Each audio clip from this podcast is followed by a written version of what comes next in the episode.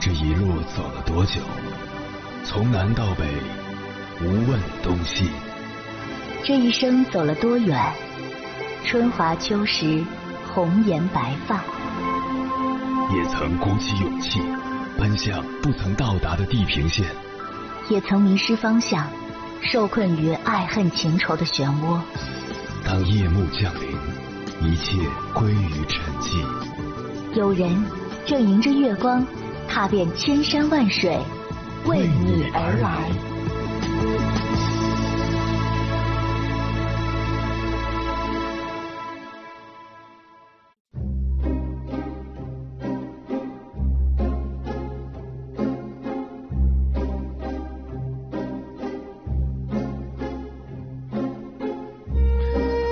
我们可能都有这样的感受。当社会发展到了一定的程度之后，人与人之间的关系就会出现问题。曾经要好的朋友会渐行渐远，以前关系不错的同事会变得翻脸不认人，甚至过去感情不错的亲戚也会变得冷漠无情无义。在很多年轻人眼里，亲戚正在失去亲情的味道，变成一个单纯的汉语词汇，名义上披着一件血缘的外衣罢了。这种现象在社会学上被称为断亲现象。早年，中国社科院社会学研究所对四千多位年轻人做过一项调查，发现超过八成的人一年与叔伯、堂兄弟姐妹往来互动不到两次，另外两成的人几乎与旁系亲属绝缘了。走亲戚只会让他们感觉累。一年到头在外务工求学，已经让自己筋疲力尽，再也拿不出更多的情感与精力来维护亲戚关系。时间长了，关系自然淡薄了。作家路遥曾在《平凡的世界》一书中写道：“小时候，我们常常把亲戚看得多么美好和重要，一旦长大成人，开始独立生活，我们便很快知道，亲戚关系常常是庸俗的。”互相设法沾光，沾不上光就翻白眼儿，甚至你生活中最大的困难也常常是亲戚们造成的。生活同样会告诉你，亲戚往往不如朋友对你真诚。实际上，现代社会何尝不是如此？亲戚关系的淡化也绕不开利益。从亲戚关系形成的那一刻，亲戚一词所代表的不仅仅是亲情，更包含着一个利益共同体的内核。比如在偏远的农村地区，村里选村长时，往往弟兄多的一方更占优势，不为别的，只是亲戚人多势众的缘故。随着教育的普及，绝大多数年轻人脱离农村，走向城市。他们在物质利益上已经完全脱离农村的亲戚，自己遇到的生活难题也超出亲戚力所能及的范围，甚至可以说，亲戚关系不仅不会给自己的人生带来助力，反而会成为一种累赘。他们更希望与亲戚保持安全距离。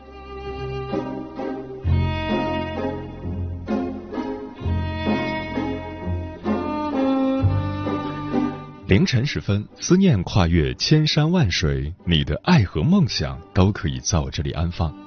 各位夜行者，深夜不孤单，我是迎波，陪你穿越黑夜，迎接黎明曙光。今晚跟朋友们聊的话题是：为什么越来越多的年轻人选择断亲？如今的年轻人越来越不爱走亲戚了，亲缘关系，父辈们维护的兢兢业业。花费时间、精力、财力，甚至即便存在不愉快，也会顾念着手足之情而宽容忍让。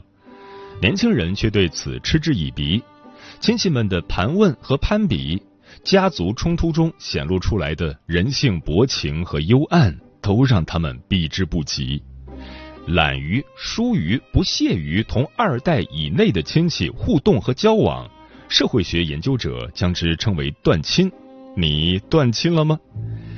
关于这个话题，如果你想和我交流，可以通过微信平台“中国交通广播”和我分享你的心声。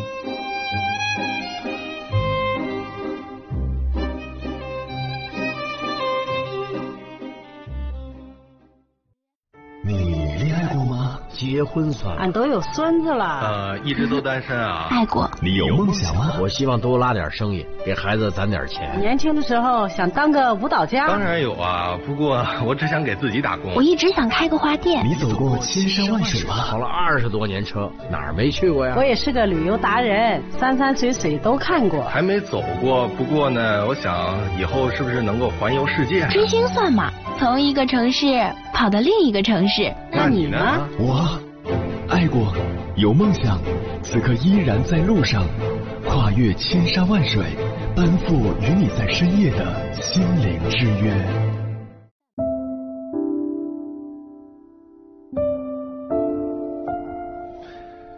在我们这代人眼里，血缘和亲情之间早就不能互划等号。毕竟，有拯救你精神内耗的二舅，也会有加重你精神焦虑的二姨。趋利避害是人的天性，对待亲戚也应是如此。当成年后的我们开始主动建构并维系社会关系时，没人能做到无差别经营自己的亲缘网络。我们不得不接受一个事实。有些人的存在就是为了充当一份反面教材，目的就是为了提醒你不要和他们为伍。今晚千山万水只为你，跟朋友们分享的第一篇文章选自《万文艺生活》，名字叫《九零后断亲实录》，拉黑亲戚后我终于重获自由。作者龙七。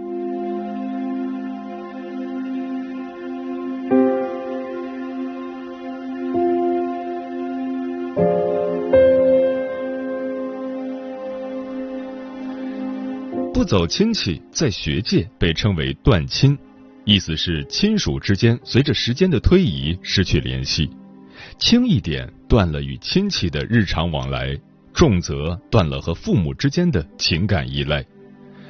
工作这几年，我身边断亲的人不在少数。开始我很不理解，血浓于水，亲缘哪能说断就断？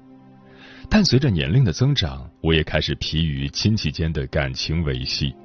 所以我找来了三位断亲成功的朋友，聊一聊他们的断亲前后。第一位朋友大碗熊，他认为融不进的家，干脆断了它。他说：“断亲这件事儿吧，从我考上大学开始就有这个想法了。我是我们村儿第一个考上九八五的孩子，我爷爷高兴，当着所有家人的面给了我五百块钱。”我大伯心里不痛快，在我的升学宴上撒酒疯，说我爷爷在巴结我，说他是废物，骂他儿子废物。那是我第一次以大人的身份进入亲戚们的世界，体验很差。上大学那几年，我想多见见世面，打工攒钱，出去旅游，给家人买纪念品。我的那些亲戚们收到礼物的时候，并没有多开心。我爷爷淡淡的说了一句：“出去了，心都变野了。”我擅自享乐，对于老家的人来说是一种背叛。其实亲戚们的心思很好猜，他们怕你过得不好，毕竟你过好了，他们能沾光；又怕你过得太好，好到高高在上，不屑于给他们光。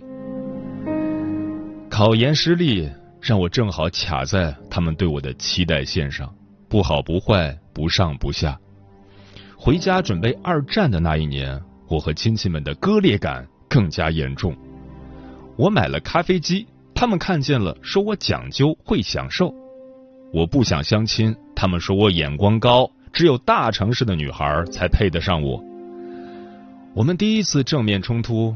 是我在饭桌上明确拒绝，不让我爸托人走后门给我找工作，只想专心备考，不考虑在老家就业。我爸当着所有人的面指着鼻子骂我不孝顺，是白眼狼。亲戚们纷纷劝我说：“反正你早晚都要回来，这种机会难得，要把眼光放长远一点。”他们所谓的眼光，就是一间可以待到六十岁的办公室而已。当时我就知道我不跑不行了，他们的世界我融不进去，我的世界他们不想了解。于是我瞒着爸妈报考了离内蒙两千五百公里远的深圳大学。我爸气到掀桌子，我拿着行李去火车站睡了一夜，买了最早的票去深圳。从家里出来以后，我有意识的和家里人保持距离，非必要不联系，能打电话就不见面。研二的时候，我认识了我老婆，她和她家人很少来往，过年都不回，像是家里的异类。我问她是怎么做到如此自洽的，她说。只要你离他们够远，就听不到他们说你什么。婚礼我们是在深圳办的，除了我爸妈到场，我没请任何一个亲戚，也没要份子钱。送他们老两口回去的时候，我妈不死心，又问我：“真不打算回来了吗？”我说：“你们可以随时过来。”很无情，但真的很轻松。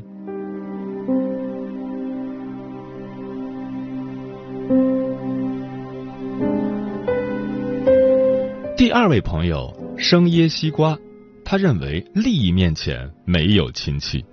他说，在我奶奶生病之前，我挺喜欢家里那帮亲戚的。虽然我在外地工作，平时不怎么来往，但每次回家的时候，大家围一起，热闹又体面。但是这种场面，从我奶奶脑出血瘫痪以后，就再也没有过了。开始说好的四家轮流照顾。等我回家去我叔叔家看奶奶，才知道我奶奶一直住在门房，炕上冰凉，她蜷缩在被子里，空气里一股恶臭。我问我妈能不能把奶奶接过来，我妈说我叔叔不同意，他们家怕你奶奶没了，我们找理由少分他们家钱。爷爷奶奶当了一辈子农民，没什么存款，就一间平房，两块地。我叔有两个儿子，觉得房子理所当然就应该是他家的，而我姑姑嫁出去了，就是外人，不配在财产分割里占有一席之地。农村的一套房子值不了几个钱，却值得我叔叔姑姑们为了抢它撒好几次泼。三家人为了争一套房子，互相诅咒对方，出门就暴毙，打得头破血流，差点进了警察局。那段时间，我家就是村里的笑话，我回家都不敢出门。我奶奶是冬天走的，走得很突然。等我从外地赶回去，我叔叔和姑姑正跪在我奶奶的棺材前哭，鼻涕眼泪都哭出来了，怎么擦都不干净，手上脸上都是土。或许那一刻，他们真的因为没有了亲妈而伤心，但我从心底里觉得那一幕很可笑。我奶奶走了以后，我家只要了那块有祖坟的地，房子折现，三家平分。没有了利益纠葛，以前的恩怨好像被大人们翻了一页。不想让村里人继续看笑话，大家很有默契的，还和以前开始相处，表面上和和气气，有来有往。但每次和他们同桌吃饭，我都觉得恶心。连带着一起长大的同辈也亲近不起来。看过他们最狰狞丑陋的样子，我很难再把他们当作亲人。去年我叔叔要把我奶奶的房子拆了重新盖，我和我妈去整理东西，留点念想。我婶婶全程紧盯我们，我们匆匆拿了几张照片就离开了。回家以后，我妈告诉我。我奶奶手上有一个金戒指，我姑姑趁人不在偷偷拿下来带走了。我婶婶也来找过，到现在还以为是我妈拿的。我记忆里最后一点温情也被彻底消耗殆尽。如果在他们眼里亲情都比不上几克黄金，那这样的亲戚不要也罢。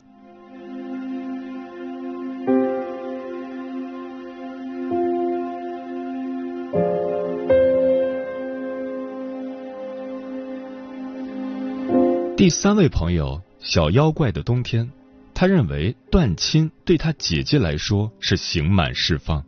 他说，在我那些亲戚眼里，就算有一天我断亲了，我姐也不会断。从我记事起，他就是别人家的小孩，懂事、听话、学习好。我想和他亲近，又不敢靠他太近，因为他周围的气压总是很低。就算亲戚们都喜欢他，所有孩子都把他当榜样，我爸依然对他不够满意。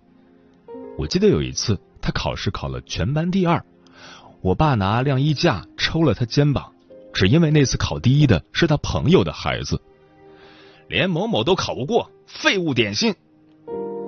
我爸走后，我从门缝里偷看，我姐趴在桌子上哭，除了肩膀小幅度的耸动，一点声音也没发出来。等下一次考试，我姐又重新拿了第一。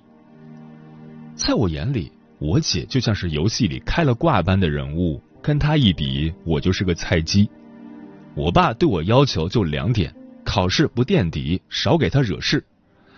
我后来才意识到，我和我姐面对的有多不同。这种姐强弟弱的氛围一直延续到他高考失利。我爸让他复读一年，第二年他考前发烧，还没上一次好。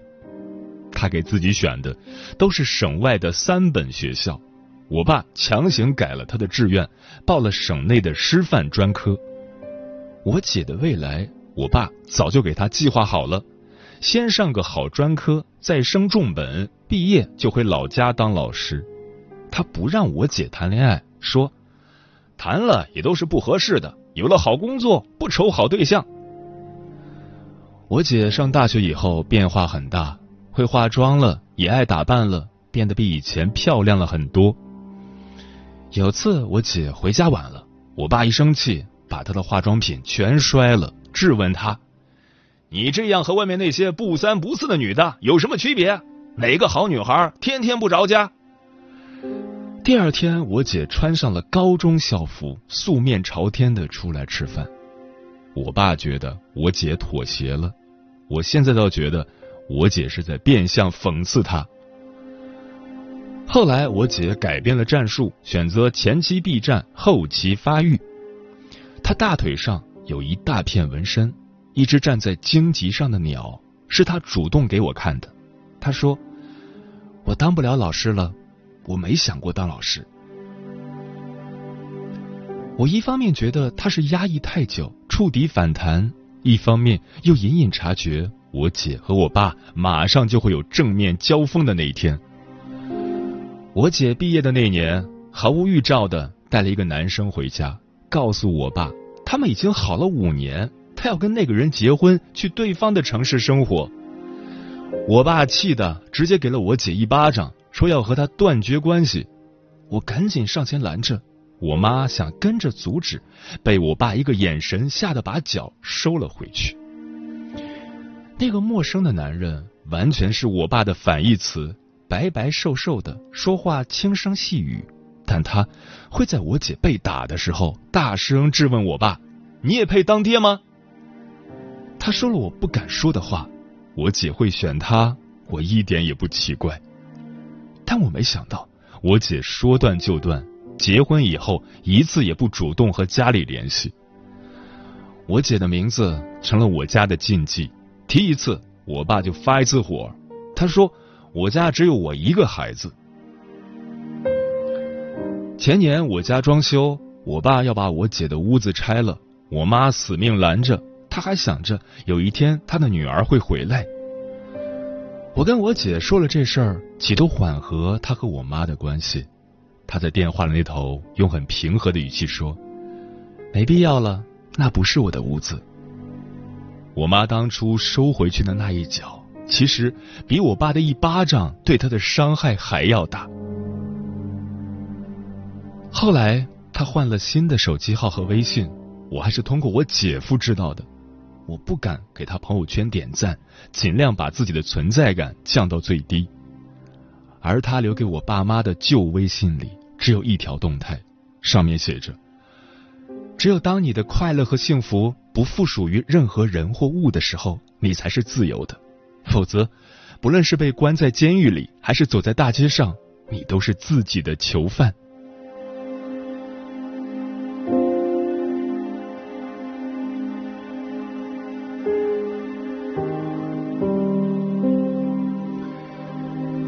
以上就是三位朋友的断亲故事。虽然这三个人断亲的理由各有不同，但归根到底，其本质原因是对亲情的失望。那么，你呢？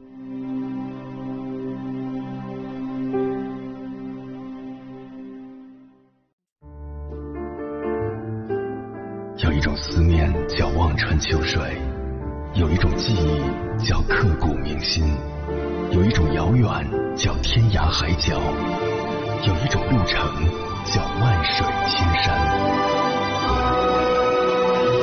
千山万水只为你，千山万水只为你，正在路上。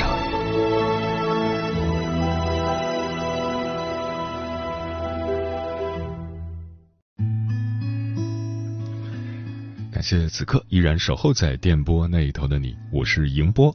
今晚跟朋友们聊的话题是：为什么越来越多的年轻人选择断亲？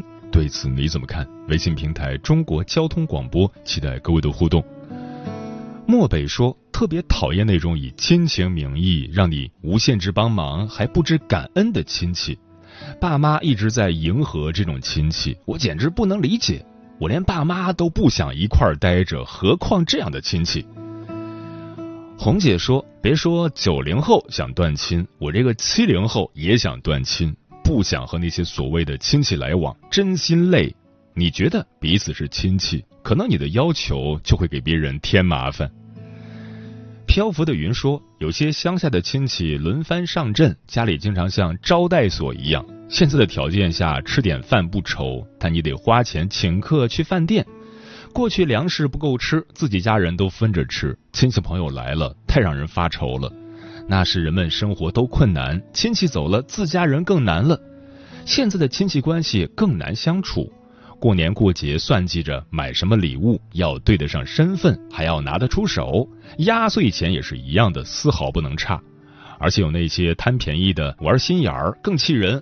就像今年春节期间，我家收到一桶福临门的花生油。过后拿来看，气死人！竟然是二零一九年的，这样的亲戚不走也罢。阿花田说：“关于断亲，我应该会越来越严重吧？主要是环境不一样了，活动的圈子也不一样了，说着那些尴尬的寒暄话，真的让人感到不自在。”天净沙说：“未经他人苦，莫劝他人善。”之所以选择断亲，我觉得是一个人的生活经历和环境造成的。一个人在外漂泊久了，看惯了世态炎凉、人情冷暖，有困难自己想办法解决。面对生活，习惯了孤身迎敌，自然对亲戚关系就不再抱希望了。龙哥说：“以前很期待能跟亲人团聚，如今不再愿意走亲戚，因为随着阅历增多，亲戚间有贫富的差距，价值观的不一样，相处起来有矛盾了。当你发现高估了自己在别人心中的位置，你很难过。可实际上，你死不死跟他们无关。茫茫人海中，知音难觅，有些亲人真的不如陌生人友善。”与其说断亲体现了人情社会的逐渐式微，不如说传统家庭模式的尊卑秩序早已经受不住年轻一代自我意识觉醒的猛烈冲击。当我们以一个独立的个体去衡量一段关系，自己的感受和未来的发展要远远高于血缘的羁绊。作为主持人，我无意去评价断亲这件事的好坏，我觉得。这只是一部分人保护自己的姿态而已。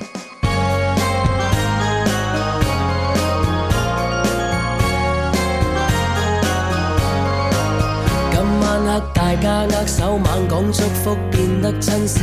不相识大小嘉宾赞他今晚靓得惊艳，一身金手握颈链，金牌挂面，今宵猪突然识飞天。一班班旧的街坊变身闪闪贵宾出现，手松松掉低一煎炭碗顶级自路意面，分开的亲戚今晚竟然碰面，家家喜万年拍照片，白婚纱西装加爱信，能令你的世界冇地震。有一批心上人，改写千亿万人，令这个晚上人人大变身，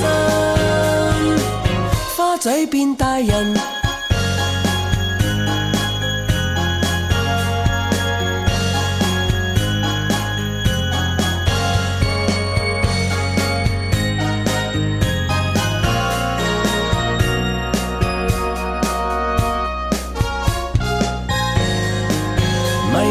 順手拎起佢口噏噏，你都感動。喜帖街係咁走音，你都歡呼拍掌轟動。今晚黑干一干杯，一場美夢，好姊妹突然挺挺胸，白婚紗西裝加愛神，吹一吹戀愛雲，喜宴有法術能令你的世界冇地震。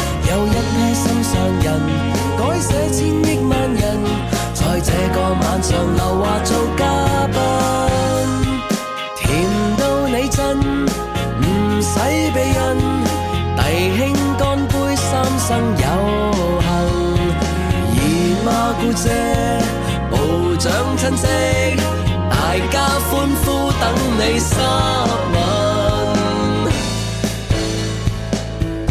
白婚紗真空的女神，抛花抛比圣诞，最美丽赢尽喝彩，你吻我又吻，说一生的誓盟，多么经典动人，在这个晚上童话就诞生。